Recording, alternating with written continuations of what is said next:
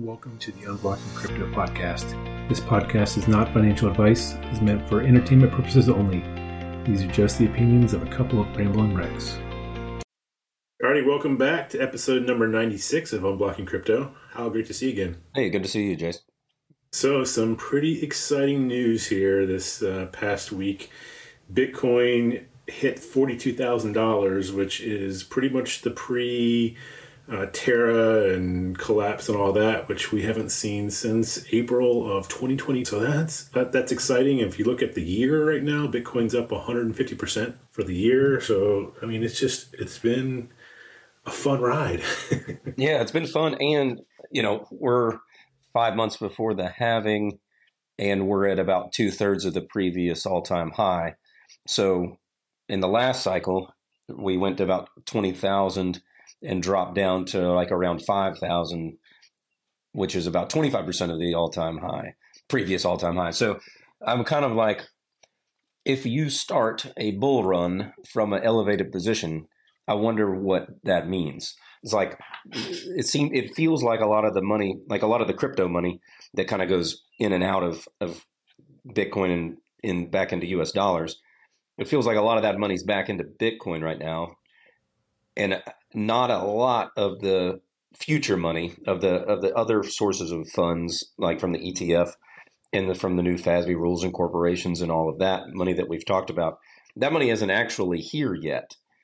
So that's that's something worth noticing. I don't know what it means, but it's forty thousand is pretty high compared to where we usually are. In you know, we're we're still kind of thawing out from crypto winter, right, in December before the halving. So it's worth noticing that we're here now and we're not here later. So some of this, some of these theories that we talk about might be real. Yeah, and some some interesting things to kind of go along with that. El Salvador is in the green or in the black, whatever you want to call it, right? So their investment is now positive. So it's going to start to become one of those stories that I think a lot of other countries seriously take a look at, right? Because I mean, we're above 40k. There's been a lot of talk that we may never see 40k ever again after this, right? So, yeah, there's a lot happening. I mean, the ETF is big, but shoot, you look at MicroStrategy, they just bought another what 500 million dollars worth of Bitcoin. so they're up to, I think it's like 6.6 billion dollars of uh, value in Bitcoin right now. It's absolutely insane. Yeah, I, I've been reading a lot about the El Salvador stuff because, well, Bukele actually tweeted like, "Hey, we're in the black, and tourism's up, crime is down." I mean, he went kind of rattled off a list of things that are good, and it, it, basically saying even if Bitcoin's price wasn't where it is, we're still we're still doing better. You know, never mind. I don't even know that he mentioned how much money he saved citizens who are getting remittance payments from other countries. So uh, this, if you're if you're around El Salvador in in culture and how your you know how your GDP works, not necessarily in size, right? El Salvador's real small, like 100 120th or something. So if you're 50th, right? There's a play there for you to improve your country. Use you don't need to get on a Bitcoin standard to do it but just start tying into some sound money principles.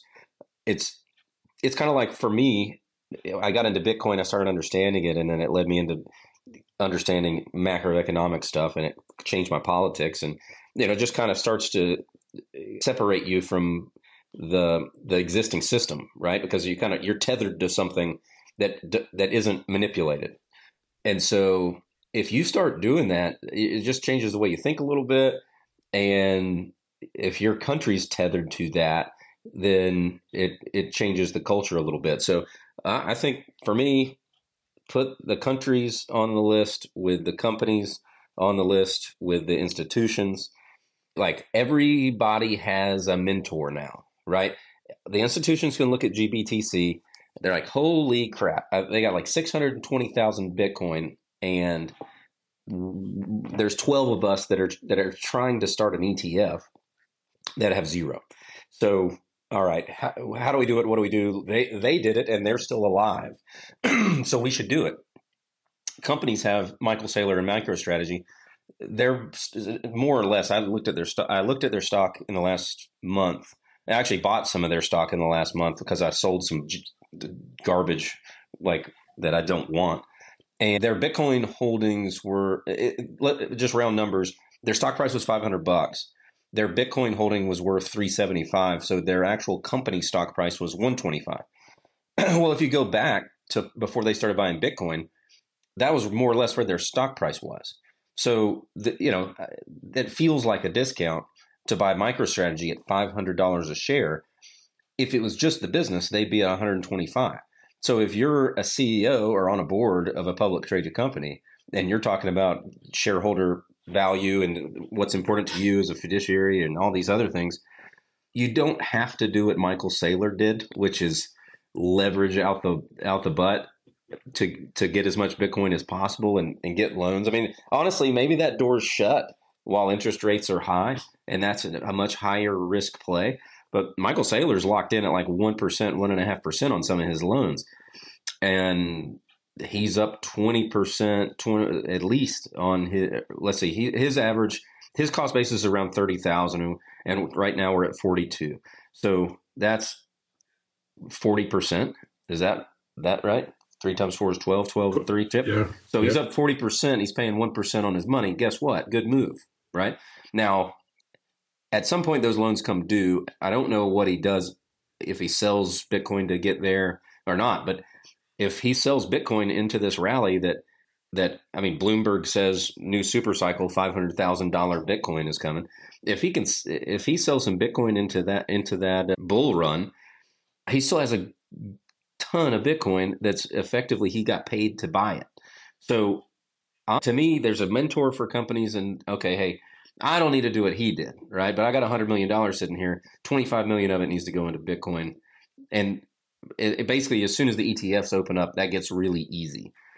If you wanted to do it the hard way, I mean, Michael Saylor created a Bitcoin for corporations strategy that he gave out for free, obviously, because it's great for him if everybody buys Bitcoin. So uh, people can find out how to buy it, custody it, all the legal and accounting processes that need to go into place. Plus, if you buy Bitcoin at 42 and it goes to 38 and you have a quarterly, you don't have to, t- you'll take the losses, but if it goes back to 50, you're not stuck at 38. That's how Michael Saylor was under the intangible assets accounting world that we were in when he started. Now, the FASB rules are you basically mark to market whenever you're doing a financial report. So it goes up and you get the value. It goes down and you take the loss, but you also get the gains. And that was not the way it was three years ago. So corporations, no reason not to jump in. It's it's way easier for them now than it was for Michael Saylor but they got somebody to look at who who did it in a way that I don't think anybody else will do it like that. And he's still alive. So if you did it with less risk, you'll be all right. And then El Salvador, I mean, it's pretty easy to pretty easy to look at what he did. And there's plenty of countries that are struggling uh, from a inflation standpoint, from all these other problems, from remittances and paying Western Union eight and ten percent for their people to get money from where they're working out of, out of the country. So again, uh, guess what? Hal's bullish about Bitcoin, but everybody knows somebody who's into Bitcoin that's that's in the black. Every company has somebody to look at. Every country has somebody to look at, and every every financial institution has somebody to look at. So the excuses of not being into Bitcoin are starting to dwindle. Well, and you're we're, we're a month away before this January 10th date that everybody thinks is has this 90% probability that we're going to see an ETF actually be approved and then the ease to get into Bitcoin for countries and institutions becomes much simpler than it has been. And it's you could argue it's still a little bit difficult for a lot of those just because of what's happened with all the banks that were originally the the, the go-betweens between the crypto world and, and the fiat world. So I mean, talk about an inflow or a rush at some point. Now, whether it happens on January 10th or the end of next year, who knows? But at, at some point, you're going to see a ton of cash probably come in because of the success of El Salvador and all these other MicroStrategy and everything from there. I mean, shoot, it's crazy. Grayscale has what three percent of the circulating supply of Bitcoin right now. Yeah. So if you add Grayscale yeah. and Michael Saylor, two two entities that aren't going to sell, you know, you're you're what eight hundred thousand Bitcoin. There's only you know 1.8 million on exchanges available to buy, and that's if people on exchanges are willing to sell. People will move trans like people will transfer Bitcoin in as part of like an exit strategy or or you know take some profits for some of these people that I mean, it's been a long road, right? Like some of these people bought 40, 50,000 and had to ride it down to 17, 16,000 and watch that and get, you know, catch heat from the wife and all those things. So it might, you know, you and I are in that boat. yeah. Yeah. I mean, my, my wife, my wife doesn't. she's, she trusts me more than I deserve. And so she doesn't give me a hard time about anything, but I don't also don't really show her how things are going when it's down at like 17,000. It's more, we, I don't talk a whole lot about it. And especially I don't let, like, we're, uh, I'm not like, hey, yeah, we're, we're buying more. we're, we're down, but we're buying more. Don't worry, it'll work out. This is a long term deal. That's, it, it's more like just, hey, this is some, this is the extra money we have to invest. I mean, this isn't, this isn't tuition money. It's not, you know, retirement money. This is money we we've got that we if we don't buy Bitcoin, we buy stocks or we buy rental properties or we you know it goes into some sort of investment.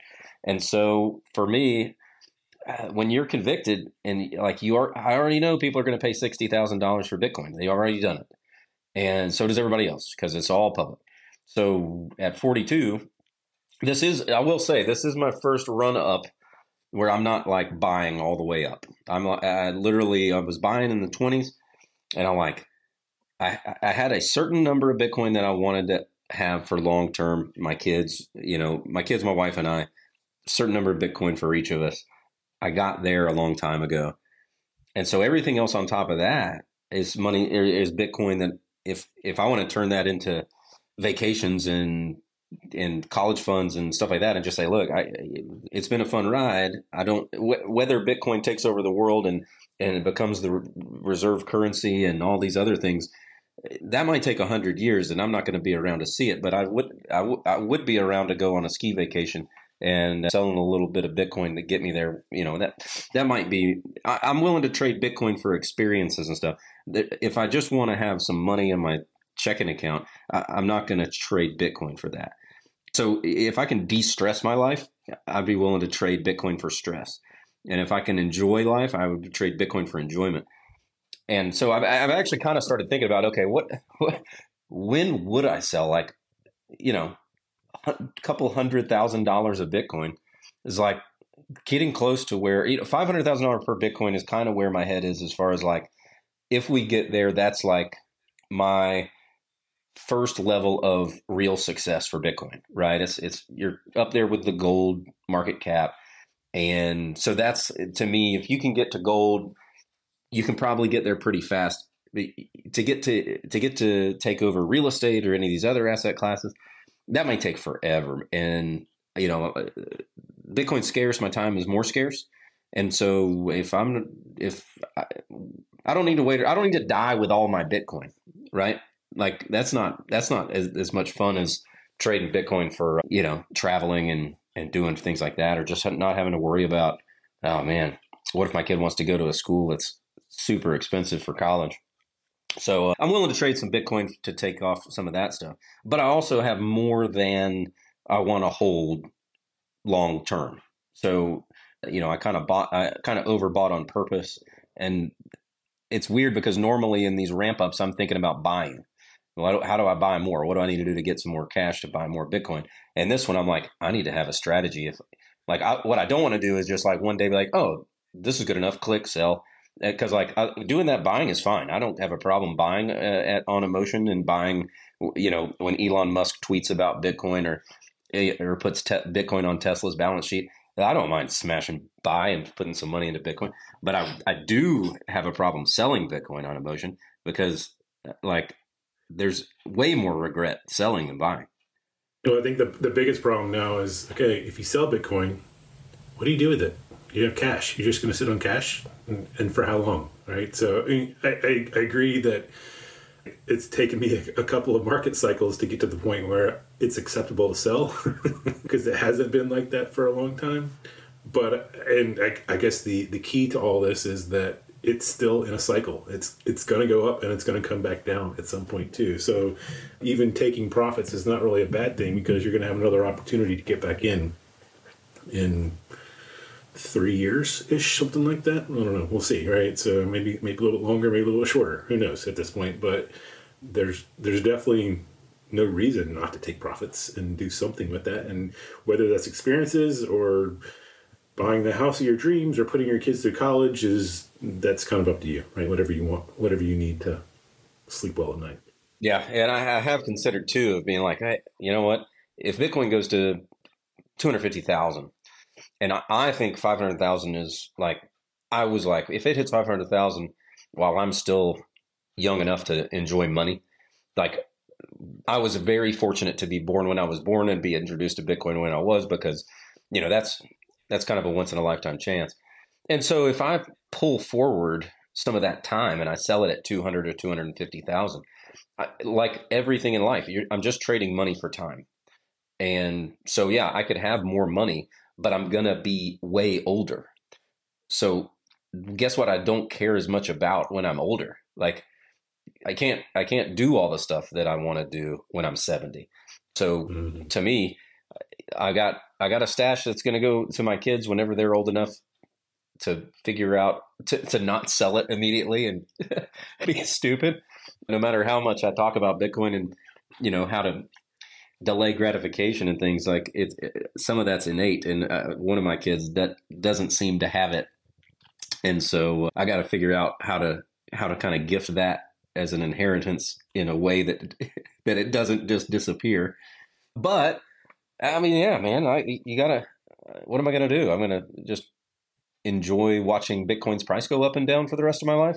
Uh, like, no, I don't think so. So this is a weird. This is a different. This is a, like my first. This is my third cycle. Which straight up, cycle shouldn't have started yet. Just for reminder, the halving is in April. Price usually starts to ramp up towards the towards like fall, beginning of winter like uh, October, November, and then you have a crazy year. Like 2025 is supposed to be the crazy year, and then in you know it blow off top in third, fourth quarter of 2025 is what it's supposed to look like on the four year halving cycle. ETF may blow that out of the water, and instead of having just crypto money bouncing around, we and and new retail money, we may see a, an inflow of, of funds way before you know we're technically supposed to. So uh, put it's um, it's a different cycle, so I'm treating it differently. And I'm older, you know, maybe a little wiser and maybe more mature, and I'm not freaking out because I last cycle I bought all the way up like 40s, 50s, 60. I got a per, I, I was looking at my buys, like I bought something in the 60,000, like over 60,000, which is like super reasonable based on where I was back then because I'm like, this thing's going to break 100. I know it's going to break 100. I might as well keep buying at 60. That's almost double my money. And then that didn't work. But this time, okay, I, I'm I'm not talking about a 100,000. I'm talking about two. So what else would I put my money in that would do this well? You know, not a lot. So the, the good thing about it is you introduced me to Bitcoin early.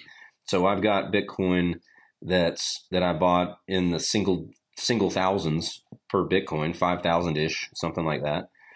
And you know, I'm looking at that. We're you know coming up on 10x on that, and I've seen 12x on that.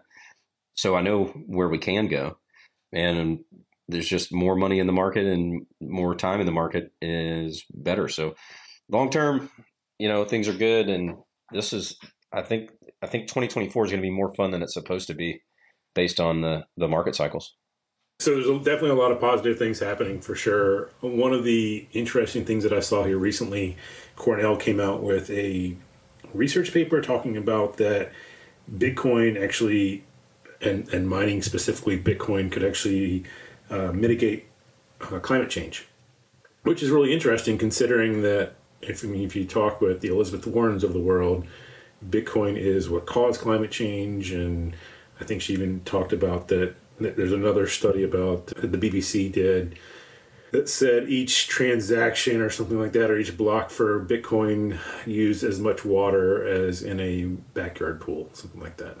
yeah, eh, Bitcoin Bitcoin uses enough water to each transaction is worth a swimming pool. Which yeah. so eh, I, I read that and I'm like, man, either they stumbled accidentally into using good terminology because swimming pool worth of water is using the word pool is accidentally smart or intentionally smart because mining pools have been around forever. So you're if you attach swimming pool to people thinking about using all the water in a swimming pool for every Bitcoin transaction, and then you actually start doing some research into Bitcoin mining, and they talk about mining pools. Every time you hear you see the word pool, you're going to think about swimming pools full of water getting. It sounds like destroyed, but that's not uh, like it's not possible. You turn water into water vapor. I mean, this is you're not. Yeah, you, you are not destroy it. no kidding. So uh, you know, I've been in the power industry for a decade or so, and you know, yeah, you use water.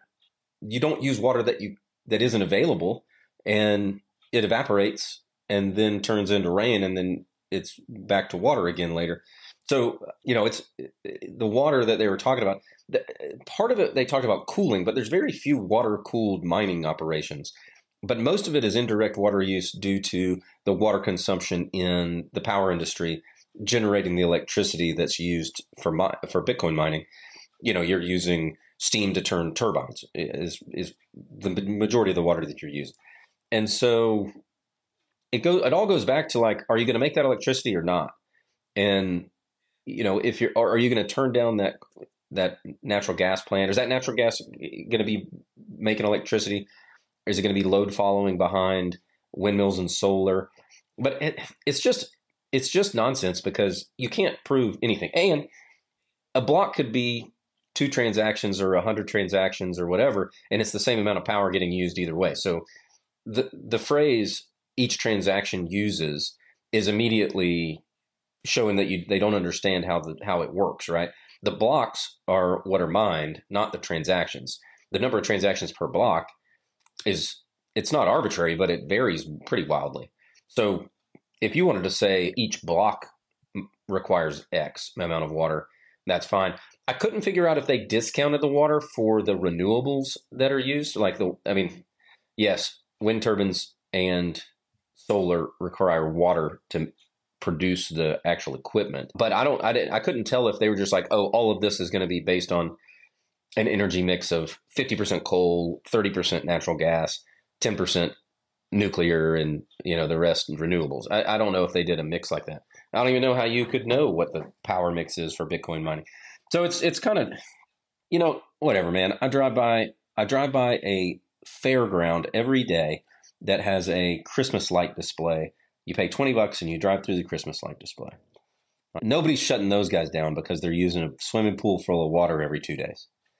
Like, it's Christmas lights. So, yeah. you know.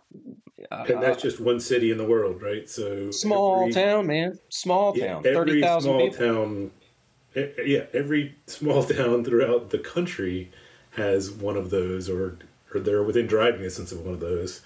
So yeah, it, it's kind of ridiculous. I mean, we've talked about it in the past, right? It, a lot of this power that's getting used for Bitcoin has changed quite a bit, just because they're trying to get it for low cost or or free. So it's the extra power that the hydroelectronic hydroelectric companies aren't using. It's the extra gas they're burning off that usually would just kind of go into the air that they're burning and turning that into power. But and that's kind of what Cornell was saying is like, look, you, you do all these solar and wind farms or whatever, and before they actually go into commercial operation, you can actually have them mine big Bitcoin and make a lot of money. I mean, sometimes some of these farms could get up to like three million dollars a year in Bitcoin mining before they're ever operational. So for a, a, state like Texas, I think they calculated there's about 32 different projects that were being worked on. Out of those 32 projects, Texas would be able to get about $47 million worth of mining out of those collective farms before they get turned on and connected to the grid.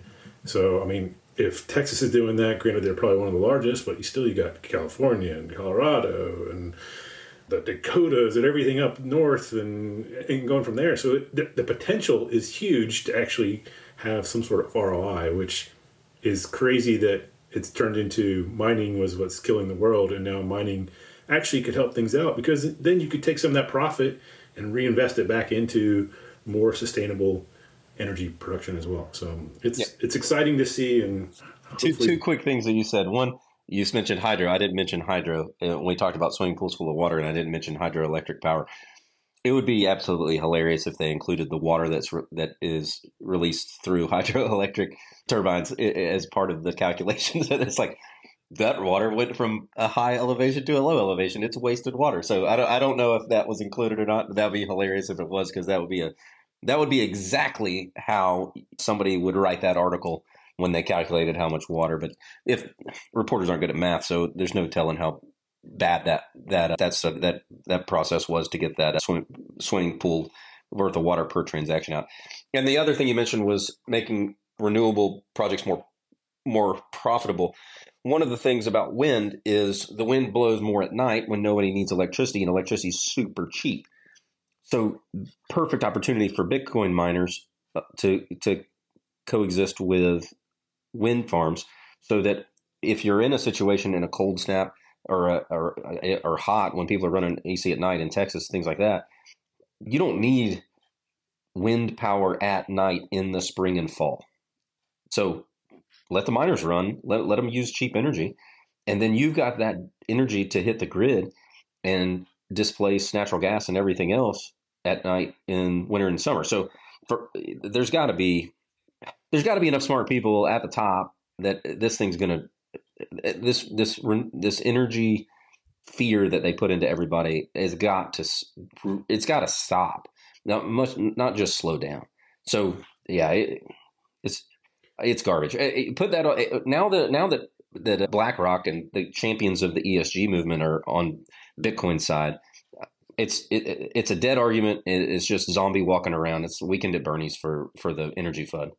Well, yeah, I mean, I think it's it's the Elizabeth Warrens of the world that are still trying to spout this out, and you got to be careful what you hear. It just looked at another layer too deep. But you have the former president of the Texas Grid that came out and pretty much said Bitcoin is a critical tool for clean energy and balancing the grid, right? And I mean, so it's it's important, right? If you really want to be able to balance the grid, you need something like a Bitcoin that you can turn the power on and off when when you don't need it or when you when you do need it. Yeah, uh, you said something like you said something like Bitcoin. There's no other energy consumer at scale like yeah. this that you, that doesn't care, and you can just shut it down in seconds. Seconds. I mean, you can't even you can't turn down any major production facility in right much less 2nd Mm-hmm. So it's it's such a valuable piece, and nobody like the power industry is such a it's it's like farming. It's a small number of people that provide a huge amount of of usable goods and services. So that's such a small number of people that actually understand how it goes down, and understanding it. I mean, 99% of people have no idea what happens when they flip a light switch and like where those electrons came from or bounced where the energy started where the electrons started moving right? They, they have no idea why how how water pushes electrons with magnets. It's like nobody like you can't and there's no infographic that you can look at and understand it in in a short period of time. Like you and I are mechanical engineers so there's we have a huge advantage in understanding at least kind of the, the background of how things move but you know whether it's fluids or heat or electrons or whatever but most people aren't there, man. Most people grew up flipping a light switch and the, elect- and the light comes on and they don't care how it comes on. And I would say most people don't understand how fragile that whole infrastructure is. Where if, if something bad happens in one area, that could literally affect an entire sub area, right? I mean, the southeast or the east, it, it doesn't take much for the grid to get screwed up in a certain part to kind of take down the entire grid in, in a much larger area, right? And no, great point. People don't understand. Like, we don't store electricity. It, it's it's made at coal, nuclear, natural gas, wind, whatever, and it has to be made really close to however much is being used at that moment. Otherwise, if you have too much, you're blowing transformers, and you don't have enough, you're brownouts.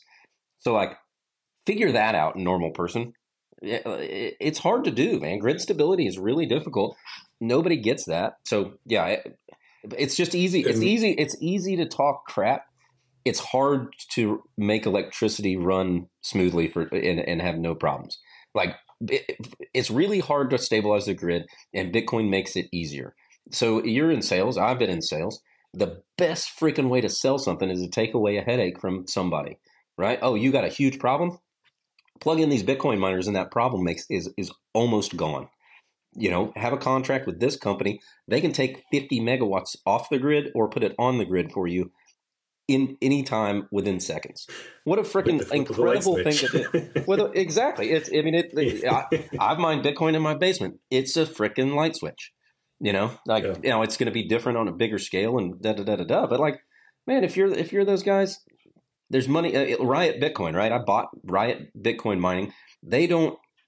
Their their whole strategy is to make energy not to have their own energy produ- production, but to use grid energy and have contracts like make or take contracts so that if the power company needs more power, they shut down and the power company pays them to shut down. And if the, the power company is selling them power cheap in order to have that grid stability and, and, and I mean, running things at 100% is more efficient than running them at 60%. So they'd much rather run at 100%. It's easy, stable, it's better on all the all the gear. So let it run and they they buy the power and make Bitcoin, and then it's their choice to sell the Bitcoin or uh, you know however they do it on the business side. So that and that's without building out your own electric electricity infrastructure. You know, some of these mining companies are buying dams, like they're buying stranded energy that like where it was energy infrastructure built for cities in America that had a lot of a lot of manufacturing and huge power consumers, and that manufacturing went overseas. So those factories shut down. But meanwhile, you still have these generating facilities that are just mothballed or just uh, there's a the energy grid pays you to keep power facilities available. You run them once, uh, you run them 30 days a year, and then they they cover some some of the costs so that if they need that power, it's still available. Now, these are things that people nobody freaking knows about, but it's mm-hmm. it's necessary in order to have stable energy. And if I mean, we saw it with dadgum COVID. If if something breaks down in the supply chain, it takes years to recover. So if we lose power, like in a real way, it's going to take forever to recover from that from that hiccup. Also, you know, uh, people don't understand, but production facilities aren't built to shut down in a second. They're not built to lose power, and they're so you start doing that. You're now you got to replace all that equipment that that gets damaged from being shut down too fast instead of you know slowly wound down. Uh, people don't get it, man. I wish more people were into into into manufacturing and, and big machinery and, and had an idea of what, what it takes because they'd understand really quickly that the Bitcoin mining is is really good for the American energy infrastructure. And it's you know it's a good business, man. And that's why guess what? Hash rate's at an all time high again. Every week we talk. Every week it's at all time high. Yeah, I mean, just to nail that concept down one more time. I mean, so the uh, display market, right? I mean, people that are building glass for all your TVs and your and displays for your computer and stuff like that. If any of those facilities are turned off, it takes months, many many months to turn it back on. So it is not a simple thing to do, which is why they pretty much just keep making glass and they'll sell TVs at cheap as dirt because it's cheaper for them to, to do that than it is for them to turn off for three or four months and then try to turn back on. Yeah, I mean, it, it, paper industry is the same way. I, nobody, you can watch one YouTube video of how they make paper. It's gigantic reams of paper, twenty feet tall, and they just run it so fast. It just winds it up so fast. And if they have a sheet break and it puts them down for fifteen minutes, that might be twenty or thirty thousand dollars that they lose because the paper the paper broke right? Or if they have an issue that brings them down for a week, you know, you're talking about a ton of money. And well, guess what? Guess who pays for that? The consumer pays for that downtime, right? It's like if the, you still got employees to pay, you still have all the overhead, you still have all the raw materials, and now you're having to back up your supply chain. Hey, we don't need all of this X, Y, or Z material because we, you know, we've been down for two weeks. You know, I, yeah, we're used to a, a once a week delivery, but we haven't used any in this week because we've been down. so same kind of deal, man. It's people don't understand just kind of how when you're running efficiently, how big a hiccup can really mess you up.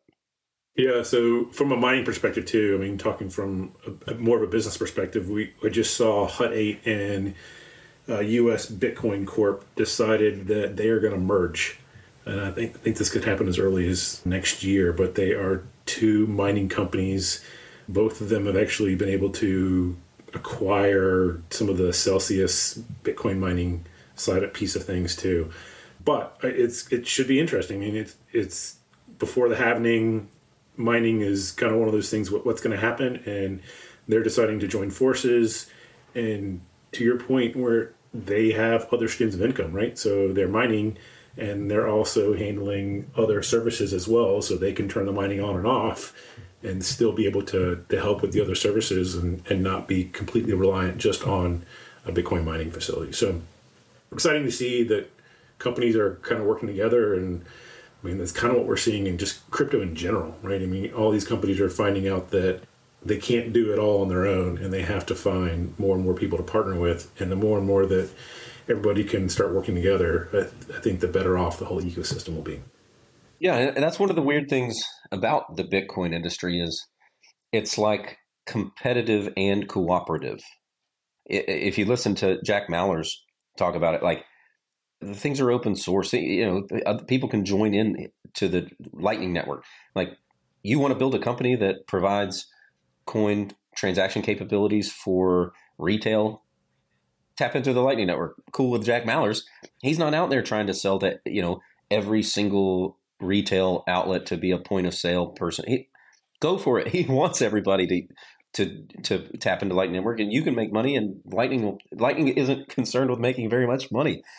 So it's like where where have you ever seen that? You know, this it's a it's a real strange thing from a like a capitalism standpoint, but it's put it on the list of things where like it's probably better. It's probably better if you start a business where you on day one are thinking about being in at least a semi cooperative position with people that are semi competitors, right? Be a, way easier to, to grow. And you, as a business owner, spend a lot of time being paranoid about my competitors taking over my stuff. if I could take just a little bit of that away, that's more energy I have and more resources I have to focus on building a better product. Yeah. So sticking on the FUD theme real quick, there was I did see some stuff on the stablecoin side of the world.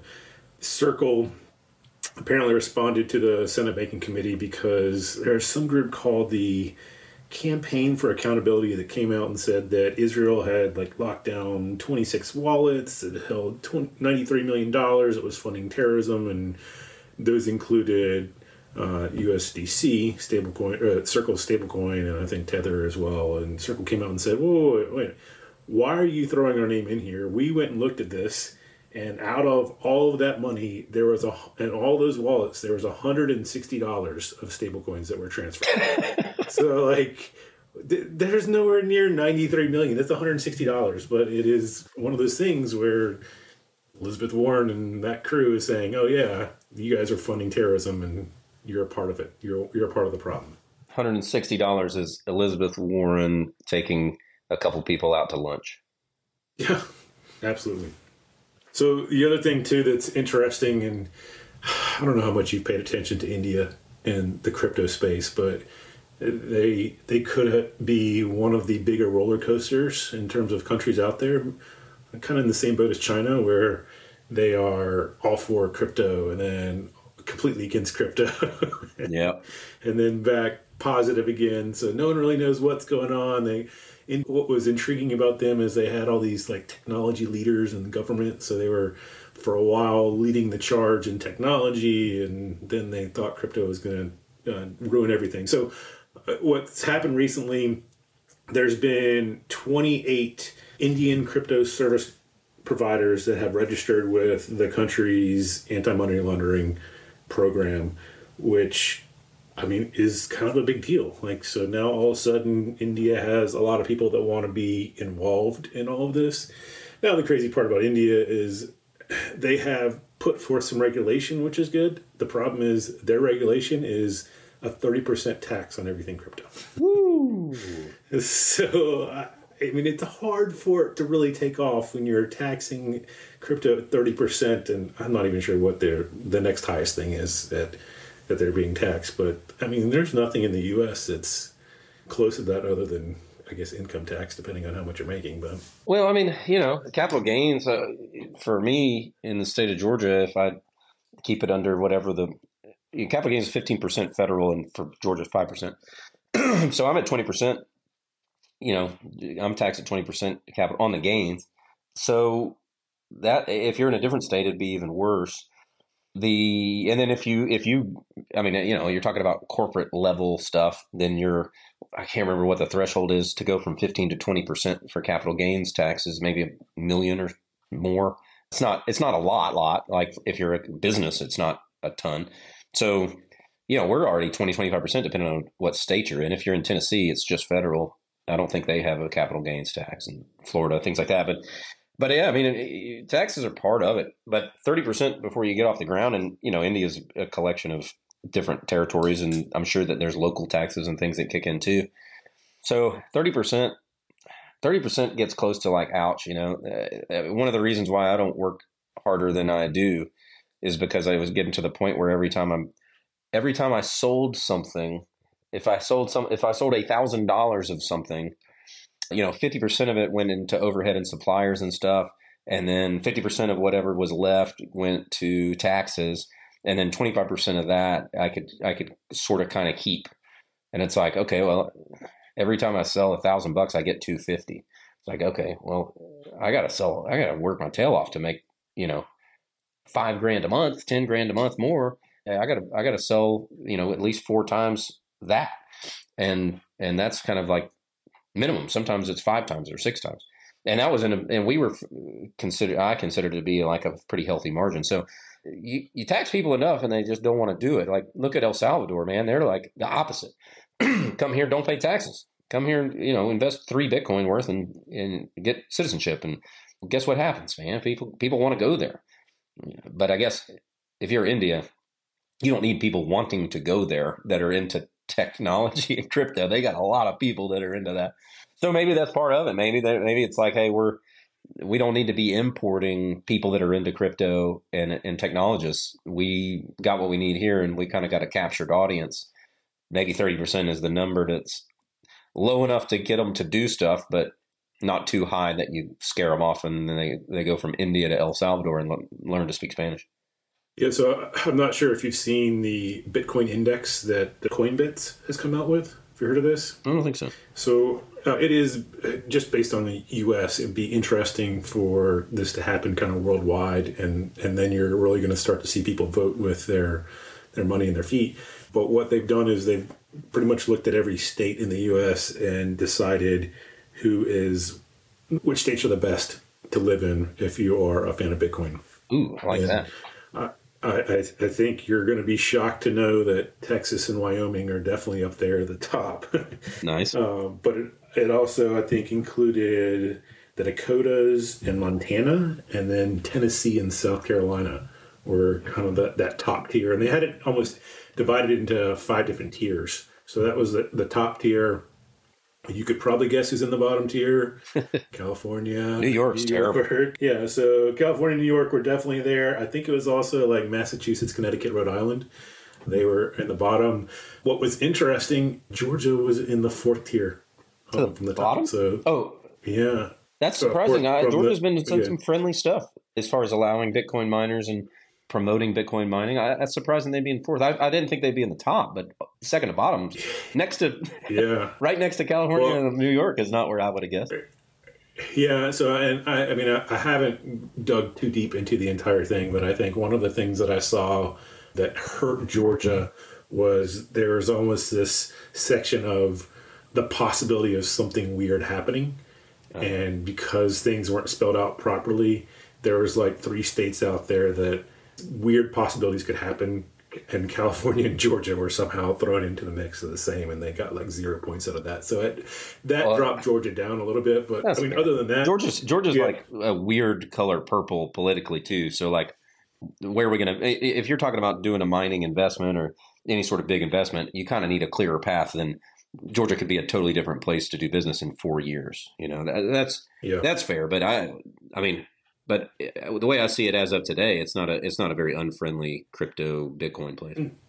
No, I mean everything else looked really positive. I mean, cost of living, Yep, so power. a lot, a lot of the yeah, a lot of the good stuff is is there in Georgia. It was they kind of got dinged on on one little section, and that probably put them a little bit lower than expected. But I'd Th- love to see thanks, Decatur. something like that. yeah, exactly. Uh, I'd love to see that happen in like globally. Like, who, where are the countries that are really pro Bitcoin? And I'm sure El Salvador is probably going to be at the top, right? Yeah, I'd like to know where Puerto Rico other- is. Puerto Rico is a curious. I'd be curious. I, power would probably be a, a, a tough to be stable power there, but man, being the United States but not being taxed is kind of a big deal. Oh, but they're not officially a state, right? So, like, it's how do you consider them as part of like their own thing? I mean, they're it's They get a lot of benefits from like- being a territory. I know that. yeah, it, it so yeah, it's a, it's a weird concept, but yeah, definitely a, a great place. Uh, But so w- one of the other things we talked about too was a lot of interoperability between different projects, and Cosmos had a, a pretty interesting possible partnership. I think they're kind of working through some of the details, but Osmosis, which is the largest DEX decentralized exchange for Cosmos, is working with a company called UX Chain, which is a lending protocol on Cosmos, and they're tar- talking about partnering and kind of merging the two companies.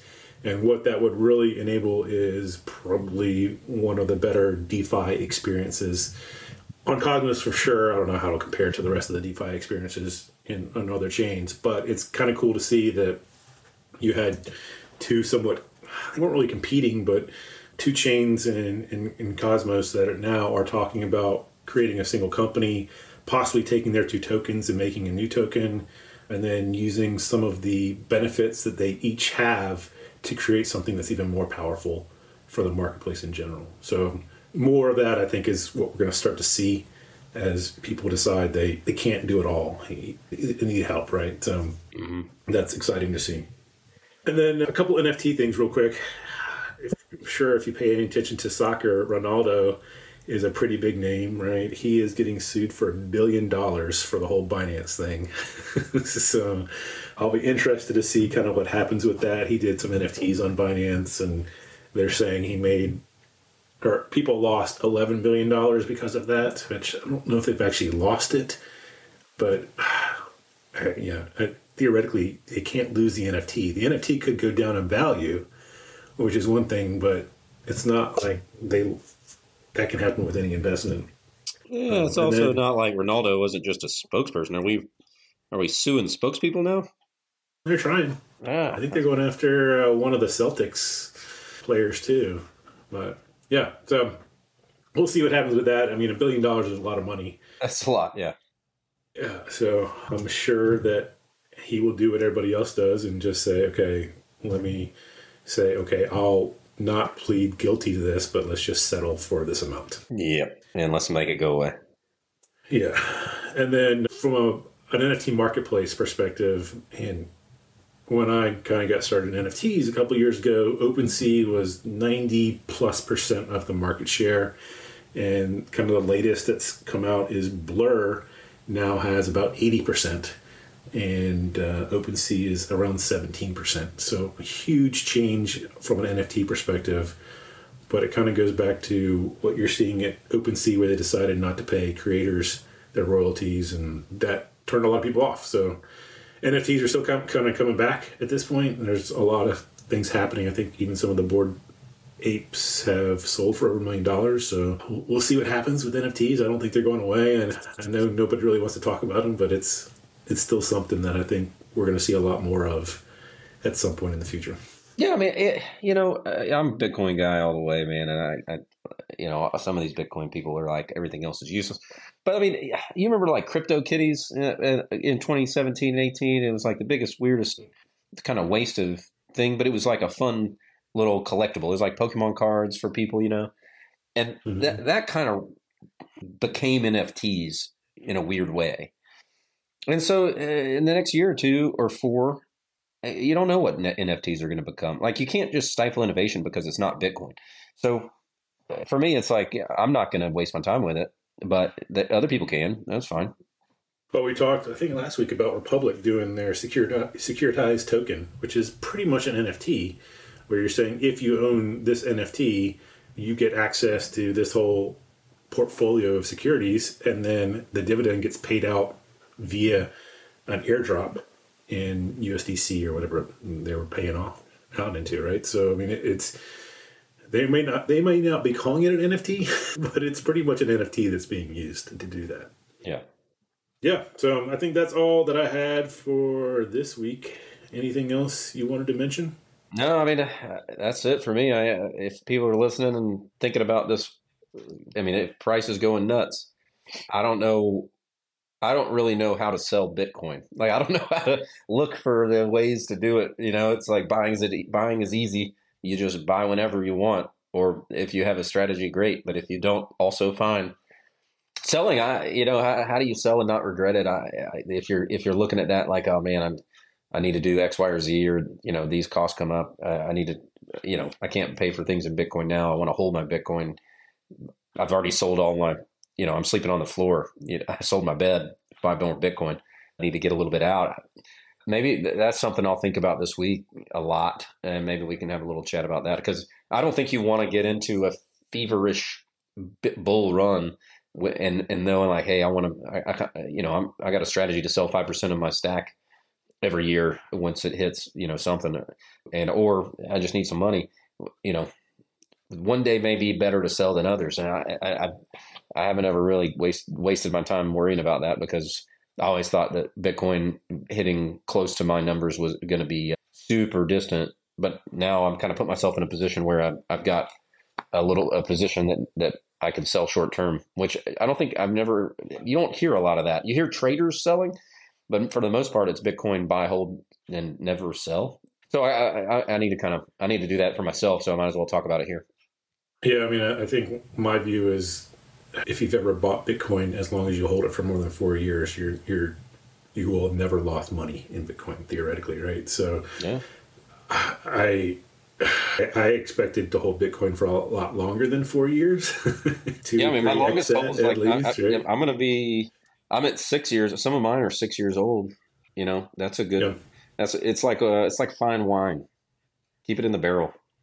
Well, and I mean, some of our your price targets, some some of my price targets are much higher than this, right? So it's it's not like I bought it thinking that I was going to 100 exit in the next year, and then uh, what would you do at that point, right? I mean, that's the problem is where do you go?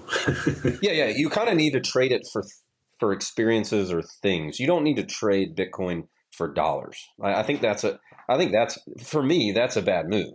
I don't want dollars. As soon as I get dollars, I got to put them in something else so they don't fall apart.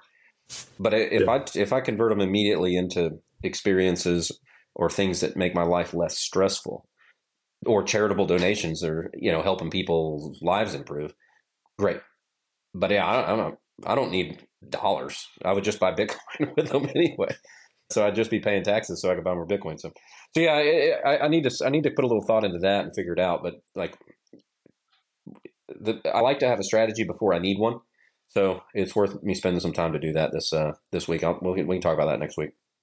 Perfect. Sounds great.